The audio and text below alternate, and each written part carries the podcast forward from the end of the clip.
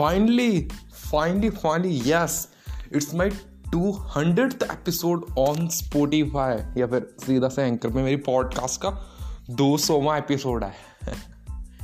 मैंने कभी सोचा नहीं था, मेरे को थ्री सिक्सटी फाइव डेज़ से ज़्यादा हो चुके थे।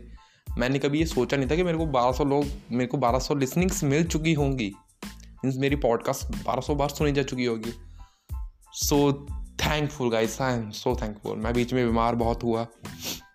आपने फिर लोगों ने साथ नहीं छोड़ा। एस्टिमेटेड ऑडियंस पाँच पाँच तक भी चली गई थी। बट करंटली भी दो है। चलो, मैं दो से हैप्पी हूँ अभी। बट फिर भी आप लोग जितना प्यार दे रहे हो ना, बहुत ज़्यादा है। मैं इतना डिज़र्व नहीं करता हूँ। अभी यार, सोना बंद मत कर देना।